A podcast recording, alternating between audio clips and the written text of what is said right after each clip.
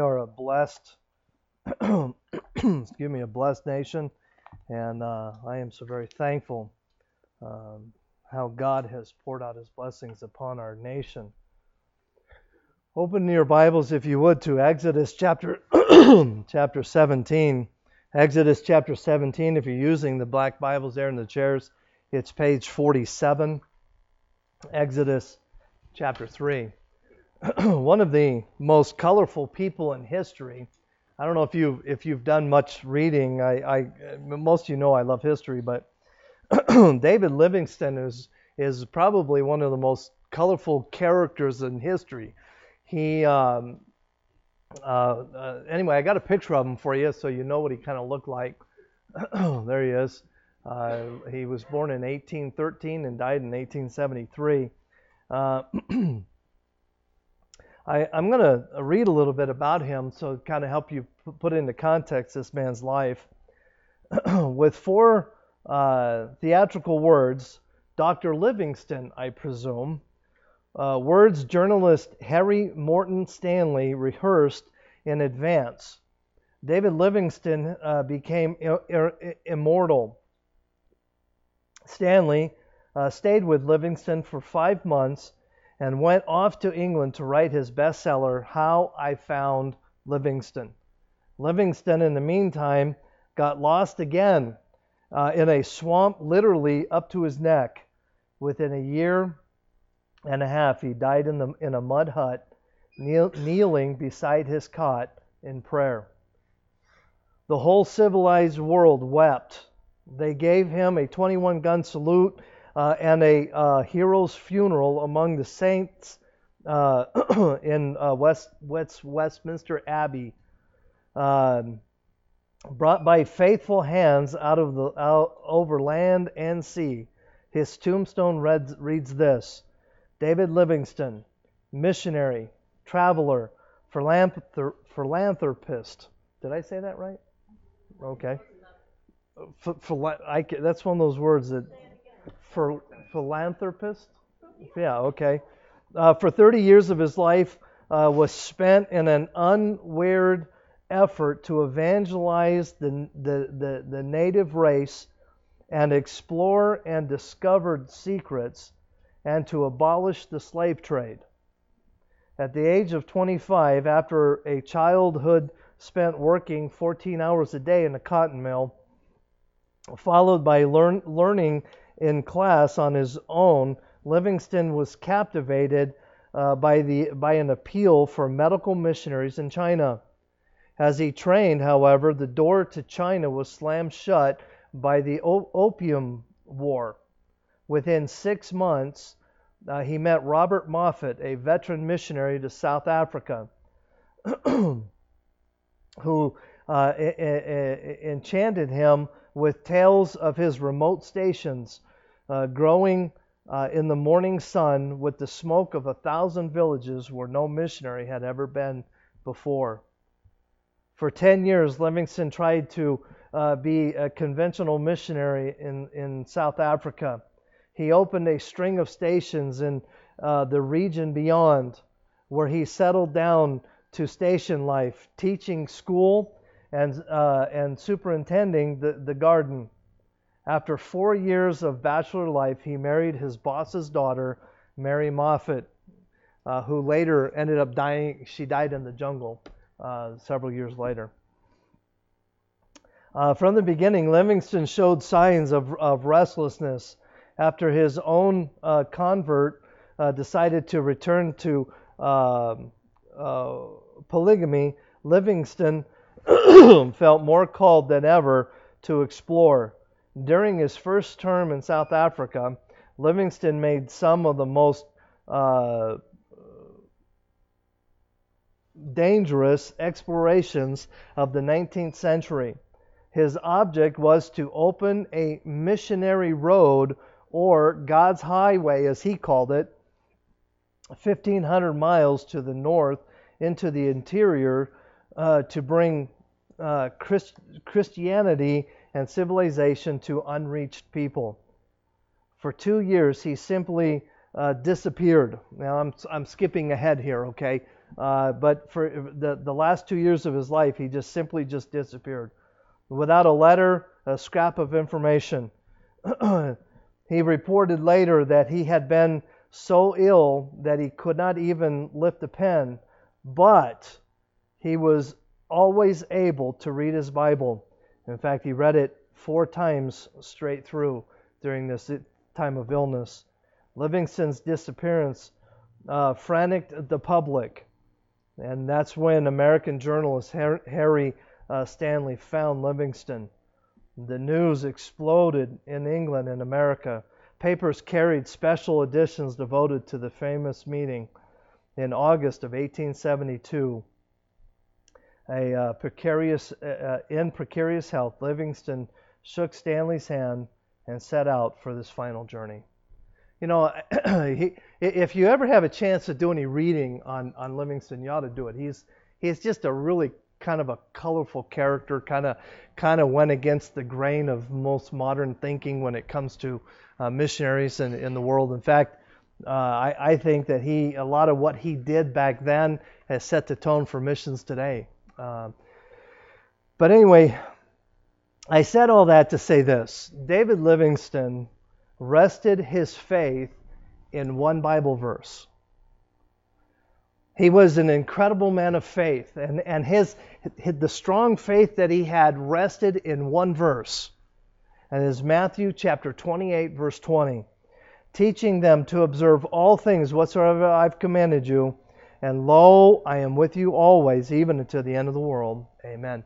In fact, let me let me clarify that he his re, his faith rested in not not a, not an entire verse, but half of a verse. The promise of Jesus Christ that he would never leave us and that he would always be with us.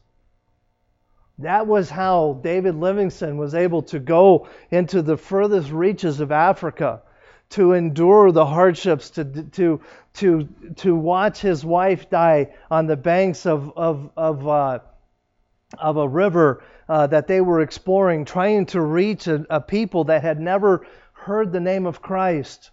It all came down to a half a verse, and this is it. and lo, I am with you always, even unto the end of the world. David Livingstone put his faith and trust in that very powerful statement by our Lord.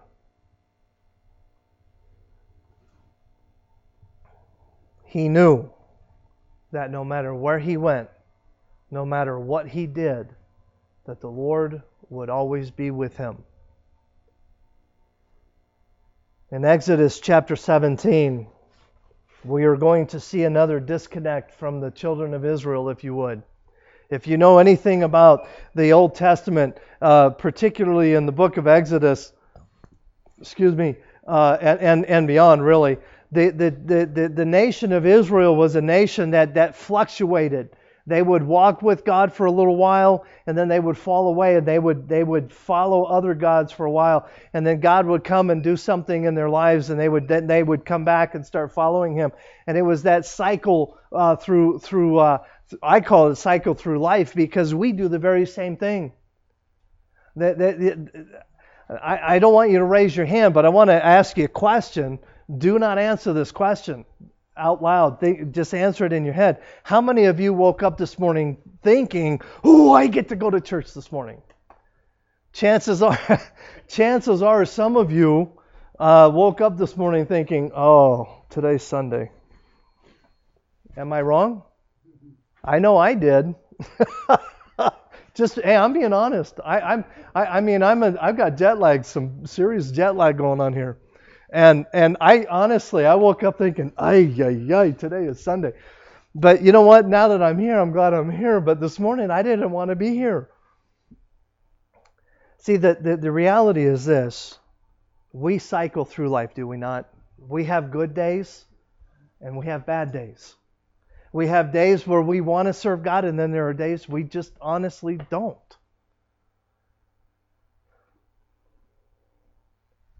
David Livingstone was one of, was a man who understood no matter where he was, no matter what was going on in his life, God was going to be there with him. The children of Israel, as we will see this morning, struggled really with the same with the same concept. They struggle with the fact of why does God forsake us? See, in chapter 16, God had provided manna for them manna from heaven and, and, and, and in a miraculous way. And, and then now, now all of a sudden they're, they're coming to, the, to the, the, the next chapter and they're, they're going to be complaining again. And it's like, how many times does God have to show himself strong in your life for you to understand this? I tend to see a lot of similarities between the life of Moses and the life of David Livingstone. They were both very colorful uh, historical figures, both men who loved God and walked with God. but let's start reading in Exodus chapter 17 in verse 1.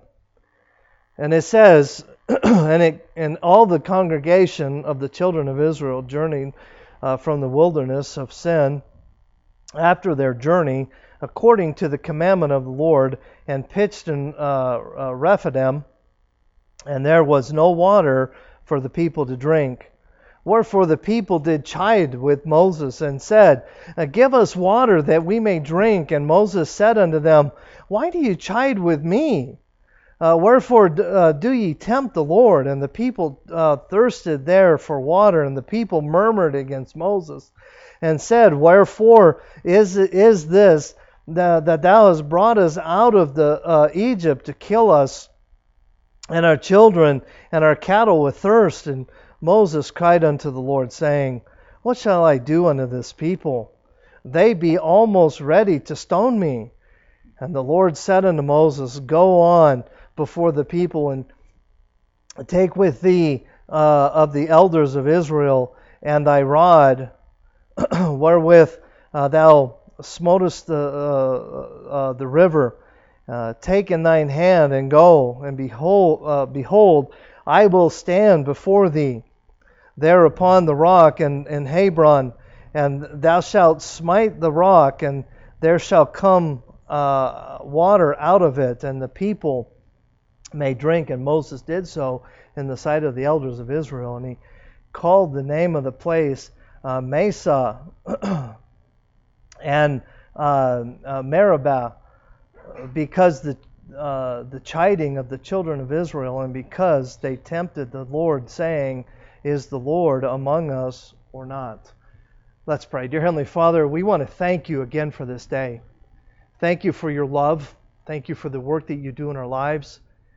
And but Lord, mostly we want to thank you for never leaving us, for always being there for us. We love you and we thank you. For it's in Christ's name we pray. Amen. See, as the people were moving through the wilderness, they were they were actually on a on a journey. They uh, God was bringing them through the wilderness, and the ultimate destination was Mount Sinai. They were they were going to be going to Mount Sinai here in in, a, in the next chapter, I believe. Uh, but they're on their way to Mount Sinai, where God would then deliver to Moses the law. So they were on this journey, and in, in this journey, they come to this place, and there's no water for them to drink. And they start to murmur and they start to uh, complain, and, and, and Moses gets fed up with it, and he says, why are, you, why are you taking it out on me? It's not me. The title of my message this morning is The Lord is with us. The Lord is with us. See, David Livingstone endured some very, very difficult situations in his journeys, but his faith in the Lord never wavered. He always knew that God was going to be there for him when he needed him. And because of that, he was able to accomplish much. My first point this morning we see in verse 1 he has a purpose. He, or if you want to read, God has a purpose. God has a purpose. Look at verse 1. And all the congregation of the children of Israel journeyed from the wilderness of sin after their journey according to the commandment of the Lord and pitched in Rephidim, and there was no water for the people to drink. So let me let me just start off by by saying this. God has a purpose in everything that He does in our lives. I remember back many, many years ago, uh, I was going through a very difficult situation.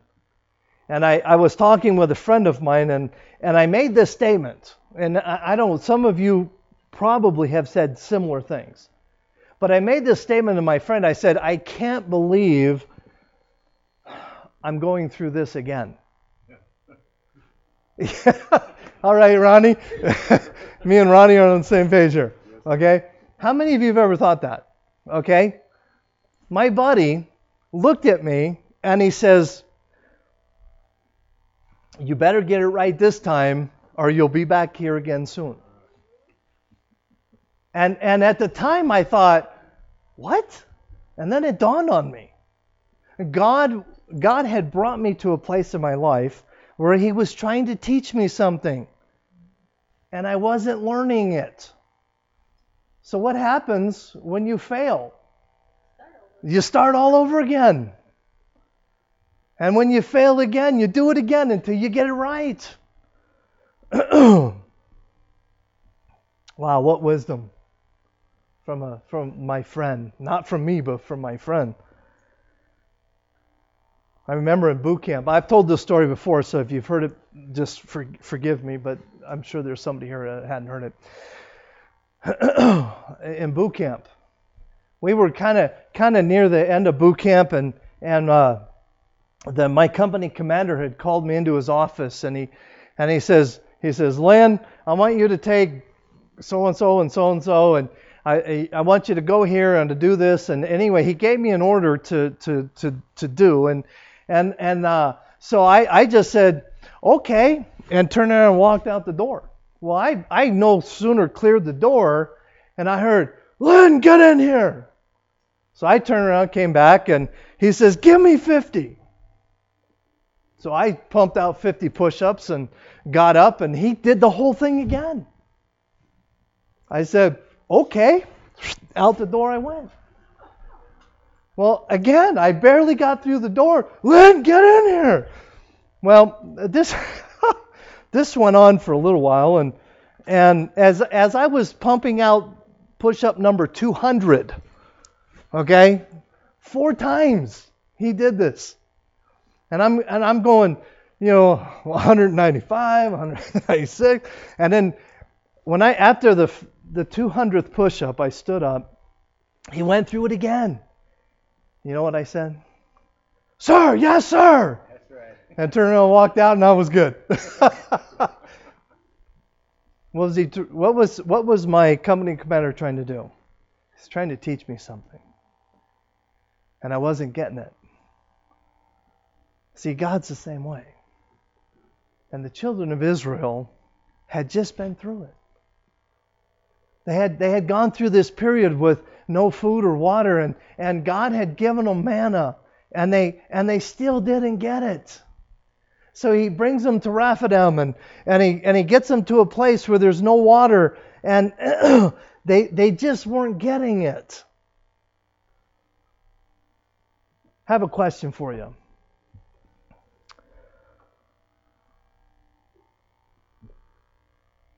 Was God in control of the situation? Absolutely was.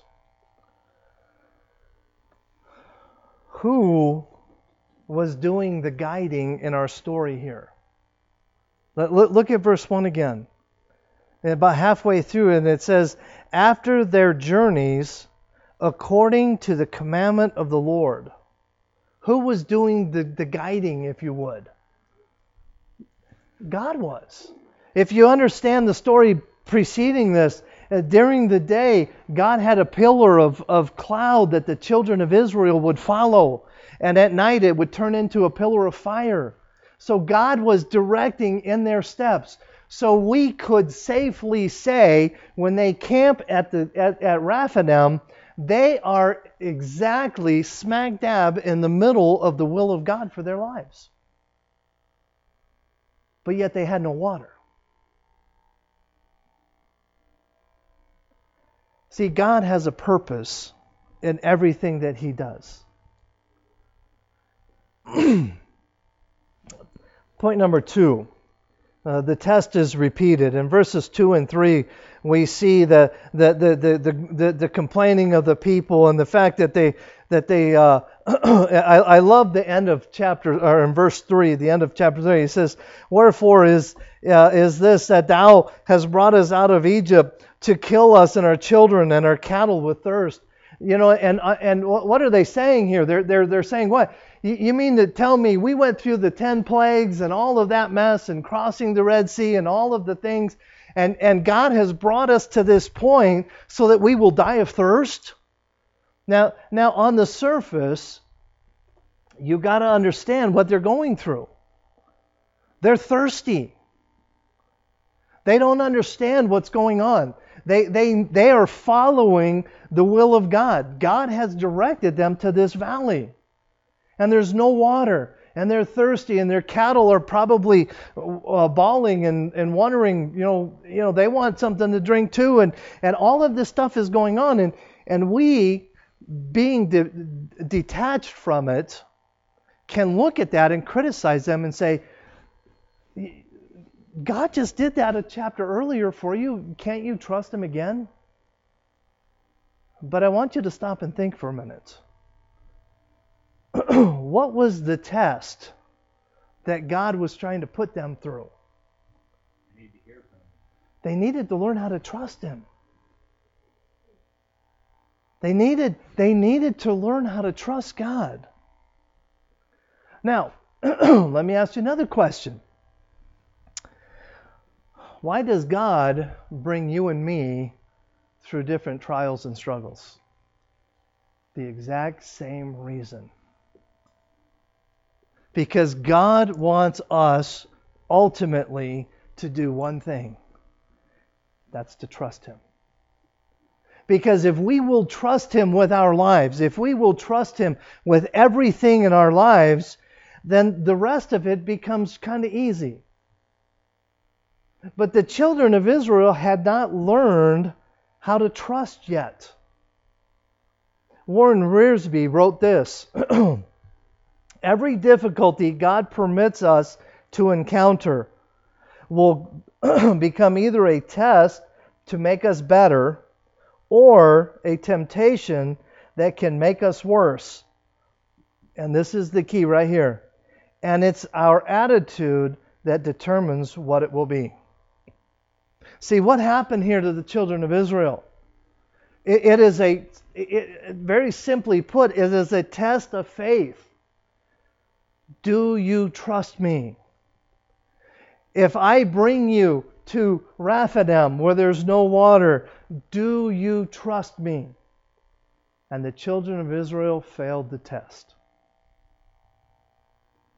How often in our lives does God bring us to situations in our lives? Sometimes daily. And He puts us to the test and we fail the test.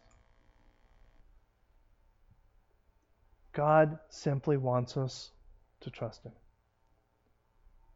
And you think, but Pastor, wait a minute. You don't understand the circumstances that I'm in. Well, I, maybe I don't, but I do know this God wants you to trust Him. And David Livingstone was a man who just just a few words in Scripture in Matthew chapter 28 he was able to, to anchor his faith and know that everywhere that he went, God would be in control. The one story that I read, he was in mud up to his neck, and he never, ever wavered in his faith. Romans chapter 28, uh, chapter 8, verse 28 says, And we know that all things work together for, get, for them that love God, to them that are called according to his purpose. Now, again, we've talked about this many times in our church, but look at the word all. Do you think the word all encompasses all the good times that we go through? Absolutely, it does. But it also includes all the hard times that we go through. Amen. All things. Everything that you go through, there's a purpose. Everything that you go through, there's a reason. And it is to strengthen your faith so that when it, when it boils down to it, when life is falling apart, you can say, Okay, God, I know that you're in control. James chapter 1, verses 12 to 15. Blessed is the man that endureth temptation, for when he is tried, he shall receive the crown of life, which the Lord hath promised to them uh, that love him. Let no man say that when he is tempted, he is tempted of God, for God cannot be tempted with evil, neither tempt any man. But every man is tempted when he is drawn away with his own lust and enticed. Then, when lust uh, hath conceived, it bringeth forth sin, and sin, when it is finished, bringeth forth death.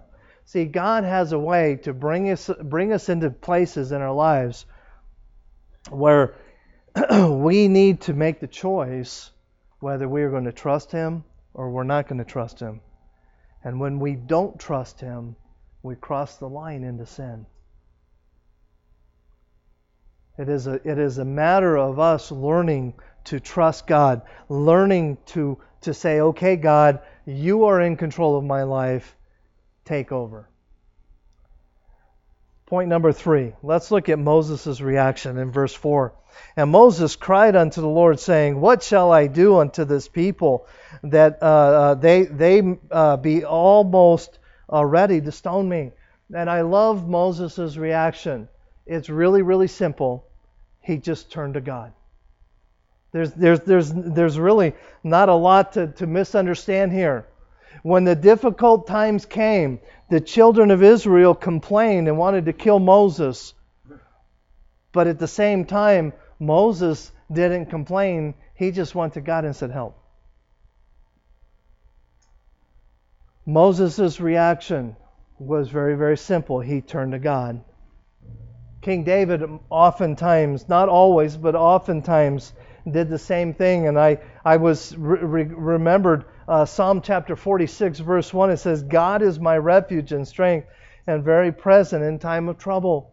David understood that God ultimately was the one that's in control. David, whenever, uh, again, not whenever, but most of the time when David was in trouble, he turned to God. What is, what is our default mechanism? When, when the trials of life come, you're going, to, you're going to react. What is your default reaction?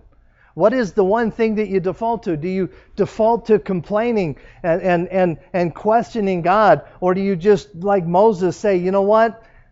God, what do I do now? See, and, and, the, and when our reaction is like Moses' reaction, the, the, the result of that is you're learning the lesson. See, Moses understood God was trying to strengthen their faith. He didn't have all the answers. He, he asked God, What do I do? He didn't have all the answers, but his reaction was to turn to God first.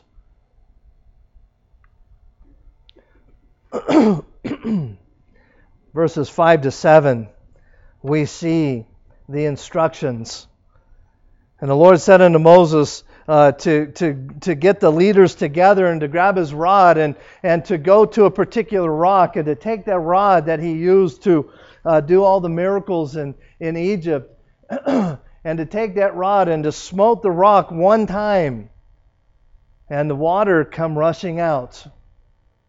The instructions.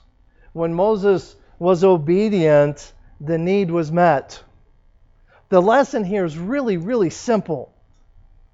In fact, it, it sounds almost too simple. But the reality is, if you're obedient, the needs are met. It's really that simple. Psalm chapter 105, verses 39 to 41 says, And he, uh, he spread a, uh, a cloud for a covering and a fire to give light in the night. And the people asked, and and uh, he brought quail and satisfied them with bread and, uh, uh, of heaven. And he opened the rock, and the water gushed out, and they ran uh, in the dry places like a river. See, God, God was not bringing them to Rephidim to punish them. He was bringing them there to strengthen them. I cannot tell you how many times I have people come to me and say, Why does God hate me so much? And, I, and my, my response is usually, I, I, I normally, I, I, I don't know, I can't see my face when I do it, but I feel like I have a stupid look on my face. Does that make sense? I have a stupid look a lot, okay, just saying. But I, I just, and, and I, I look at him and say, why would you say that? God doesn't test us, He doesn't bring us into these situations to punish us, but to strengthen us. See, the, you, you, you, if, if, if we think that every time we go through a difficult time that God is punishing us, then we don't we do not understand the love of God. It is the love of God that brings us there, not to punish us, not to punish us, but to strengthen us. The rock here in this story is an incredible picture of Jesus Christ more often, uh, uh, uh, very often, particularly in the New Testament, but even in the Old Testament, uh, Jesus is referred to as the rock. In 1 Corinthians chapter 4, or excuse me, chapter 10, verse 4 says, And did all drink the same spiritual drink, for they drank of the spiritual rock that followed them, and the rock was Christ. Now, now get this and please, please get a hold of this because this is kind of central to the whole story here. Jesus Christ is represented in the rock. And it is the rock that provided the living water.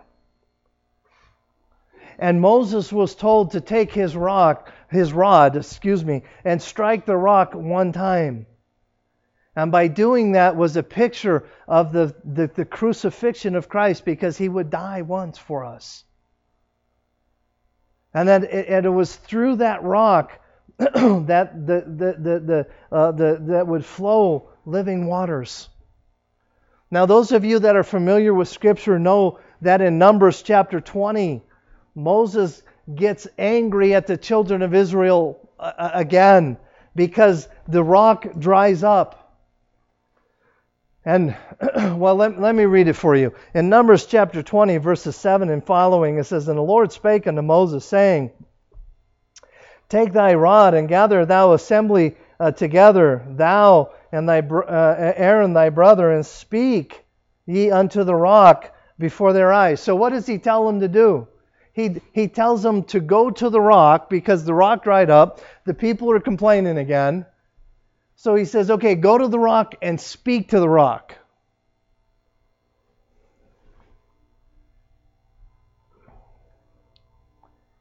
And it shall give forth his water, and thou shalt bring forth uh, to them water out of the rock.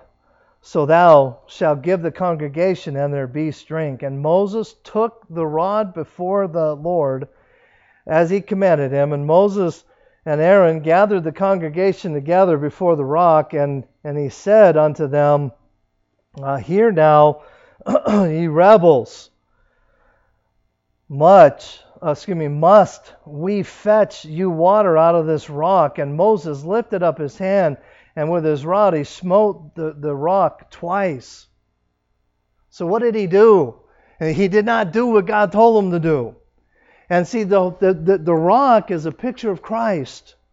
And what happened? Moses, Moses was so upset at the people because of their lack of faith that he, he went to the rock and he took the rod and he just and he hit the rock twice instead of just speaking to it.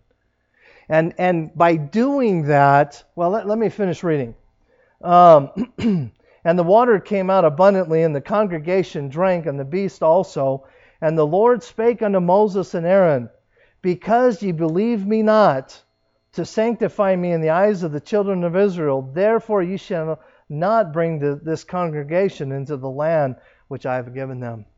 And, and Moses that day was denied entry into the land, the promised land, because he lost his temper and he ruined the picture that God had, had set up.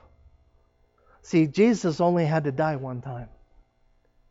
But because Moses' temper got the better of him, and instead of just going and speaking to the rock, he hit it again twice, ruining the picture that God had set up for us. And the reality is this how many times did Christ die for our sins? Once. How often can we go to the rock and speak to it? As often as we want. See, it was a wonderful picture that God had set up so that, so that the children of Israel could see the love and the faithfulness of God. But in verse 7, there's an interesting statement here. And he called the name of the place Massah and Mer, uh, Meribah. I guess that's how you say it. That's how I say it. That's all that matters. Those are two interesting words. The word Mesa means test. Think about this. God had brought them to a place for a test. He was testing them. The other word, Meribah, literally means uh, contention or quarreling. So, in other words, God brought them to the place of testing and they failed the test. As I was sitting and putting my thoughts together and preparing this message, my mind went back to my own life. And I kind of pictured my life as, as a big map. And I and I and honestly I thought, wow, how many places on the map of my life are called Mesa and Meribah or whatever that is. There's been a lot of testing and a lot of failure in the testing. Amen. See, God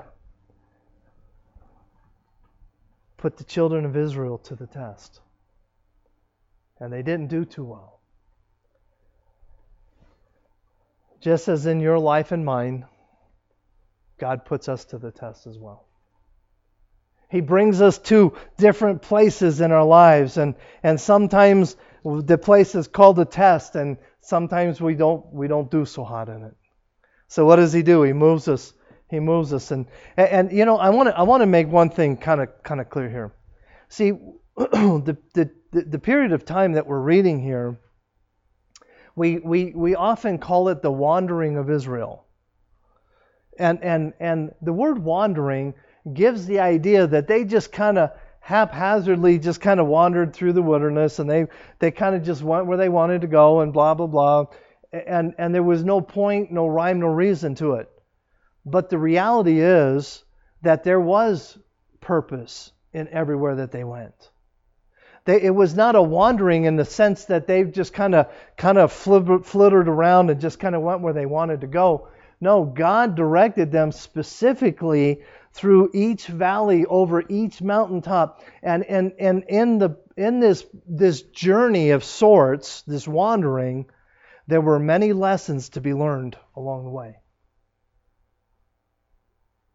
And there are times in our lives where we feel like we're just kind of, I, I, don't know, this kind of tells my age here. Uh, you, you feel like a pinball, don't you? Those of you that know what a pinball is? You're just kind of bouncing off of stuff, and, and, and, and, and circumstances of life are controlling you instead of you controlling the circumstances of life. And, and there, can, there, can, there can be times where we feel like God is not in control and that our life is spinning out of control. But the reality is this God is always in control. He always is in control. He knows what you need. He knows where you need to go. He knows the struggles that you're in, and He knows the struggles you're about to be in. And in each and every one of them, there's a lesson to be learned. And instead of fighting against the the struggles of life, we need to be cognizant of the fact, okay, God, what are you trying to teach me here? What is the lesson I need to learn here? Is it patience? Is it is it oh I hate that one. Um, is it you know I, I mean you fill in the blank. I mean there's a lot of things we need to learn. Corrie ten Boom wrote this. Don't bother to give God instructions, just report for duty. I like that. Let me close with a couple of questions. Are you struggling today? It could be, it could be this morning that there that there's someone here, probably multiple someones that's struggling with life right now. You feel like you're in the desert with no water. And you're and you're you're you're wondering saying, "God, what what are you doing to me?" You, you know, the, the, the, I don't have any water to drink. I, what is what is going on? That could be what's going on in your life today. I, I, I don't know. It could be that someone this morning is carrying a very heavy burden. Growing up in Southern California, we used to go to Disneyland uh, often. Just, I mean, because we only live like five, five or six miles from Disneyland. And I don't, I, I, I don't, I don't know if I could find it today, but whatever route we took going from our house to Disneyland, we would always pass a statue in front of the Atlas van line. The, you, know, you know the Atlas van line, okay, the, the, the moving company? Well, they had a huge warehouse not too far from Disneyland, and we would drive past it. And I remember as a kid driving by feeling sorry for the guy in the statue. because it was a statue of this really strong guy, i.e., me. No, this really strong guy, and on his back was a globe. And and it you know, and I, I used to feel sorry for that guy. Boy, he, he's holding up the whole world. I you know when you know when you're a little kid, you see things like that. But there's somebody here this morning that feels like that guy. The weight of the world is just crushing in on you and you don't know what to do. The promise of God is this He will never leave you nor forsake you. There's a, there's a lesson to be learned here. And instead of fighting against it, embrace it and say, okay, what am I to learn? And I can promise you this I know the answer to the question. He wants to strengthen your faith. Will you Trust him. Micah chapter 7, verse 7 says, Therefore, I will look unto the Lord. I will wait for God, the God of my salvation. My God will hear me. If you understand and go back and read this passage, Micah is, is, is in a struggling, a time of struggle. And what does he say? He says, You know what? I'm going to look unto the Lord, and he will hear me. Psalm chapter 61, verse 2. For the end of the earth, excuse me, from the end of the earth will I cry unto thee. When my heart is overwhelmed, lead me to the rock that is higher than I. David, what was David saying? David was saying, you know what? My heart is overwhelmed. Again, the picture of the guy holding the world on his back. Lead me to the rock that is higher than I. See, Jesus wants you this morning to run to the rock because the refreshing water is just waiting. All you have to do is ask for it. See, the children of Israel had it all backwards. God wasn't punishing them, He was trying to strengthen them. And Moses understanding this, ran to God. And what did he do? He provided the rock. What are you struggling with this morning? I don't know what it could be. Me, I'm struggling with jet lag. no, seriously. You know what? We all struggle, do we not? We all do. Sometimes our struggles are private, sometimes they're public, but each and every one of us has the potential to take a difficult situation and instead of allowing it to make us better, it makes us bitter. And God doesn't want us to do that. Let's pray. Dear Heavenly Father, I want to thank you for this day.